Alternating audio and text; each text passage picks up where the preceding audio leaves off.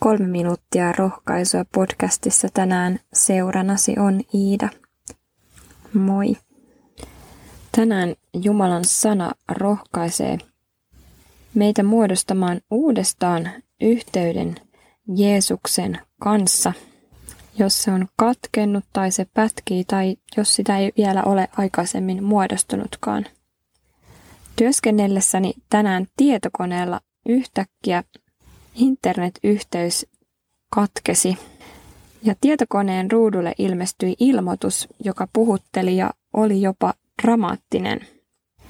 Siinä todettiin näin. Yhteyttä ei ole. Internet ei ole sama ilman sinua. Yhdistetään sinut takaisin internettiin. Kokeile seuraavia. Tarkista verkkopaneeli, modeemi ja reijittimet – Muodosta yhteys uudelleen langattomaan verkkoon. Suorita Windowsin verkon diagnostiikka. Minua puhutteli ja ehkä vähän huvittikin, että toi maallinen ilmoitus tietokoneen ruudulla osasi osuvasti ja oikein ohjestaa, että yhteys ei ole sama ilman sinua. Se on totta myös uskon elämässä.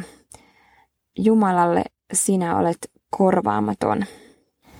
Myös seurakuntayhteydestä puuttuu iso palanen, jos yhteytemme on katkennut toisiin kristittyihin. Jumala, joka on luonut meidät rakkautensa kohteeksi, haluaa koko sydämestään olla yhteydessä meihin ja on surullinen, jos tämä yhteys on katki. Joten Jumala toteaa Yhdistetään sinut uudestaan internettiin. Armo riittää. Jeesus juoksee jo meitä tuhlaaja tyttöjä ja poikia vastaan. Jumala on uskollinen ja hän ei kadu kutsumistasi.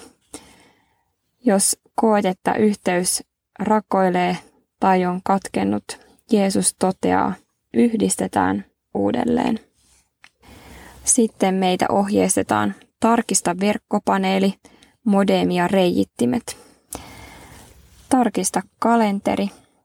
Onko messu, Jumalan palvelus ja oman uskon elämän hoito, raamattu piiri, raamattu luku, lepopäivät ja hetket jääneet muiden kiireiden keskellä vähäiselle?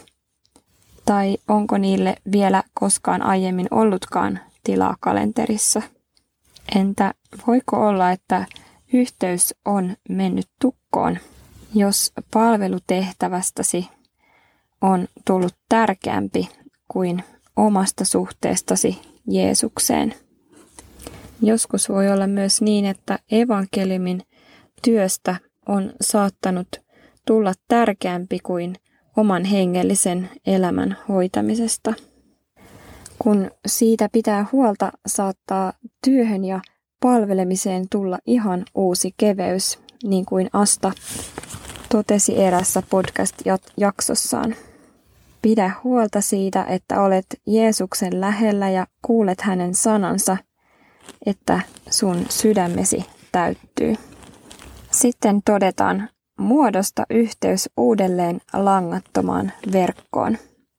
Avaamalla kätensä ristille – Jeesus avasi meille suoran ja langattoman yhteyden Isän Jumalan luo taivaaseen. Jos yhteys on katkennut tai sitä ei ole vielä aikaisemmin muodostunut, niin yhteyden tähän langattomaan verkkoon voimme muodostaa uudelleen kääntymällä syntiemme kanssa ja epäuskomme kanssa Jeesuksen puoleen, joka on syntiemme sovittaja – ja uskomme vaikuttaja, aloittaja, uudistaja ja vahvistaja. Efessolaiskirjeessä luvussa kaksi todetaan, armosta Jumalan teidät pelastanut antamalla teille uskon. Häneltä sitä myös saamme pyytää. Ja se on Jumalan suurin halu muodostaa tämä yhteys jokaisen luomansa ihmisen kanssa. Ja vielä lopuksi todetaan, suorita Windows-verkon diagnostiikka. Eli suoritetaan Jumalan sanan edessä läpivalaisu ja annetaan sanan koetella meitä ensimmäisen Johanneksen kirjeen luvun yksi jakeen kuusi sanoin. Jos sanomme, että meillä on yhteys hänen kanssaan, mutta vaellamme pimeydessä, niin me valehtelemme emmekä tee totuutta. Mutta jos me valkeudessa vaellamme, niin kuin hän on valkeudessa, niin meillä on yhteys keskenämme ja Jeesuksen Kristuksen, hänen poikansa veri meidät kaikesta synnistä puhdistaa.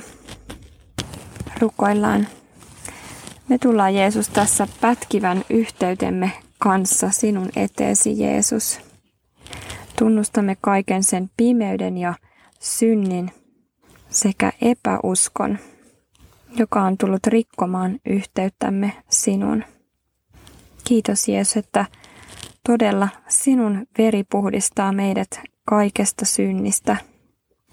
Anna tämän yhteyden säilyä ja auta meitä omalta osaltamme hoitamaan tätä keskinäistä yhteyttämme Jeesus sinun.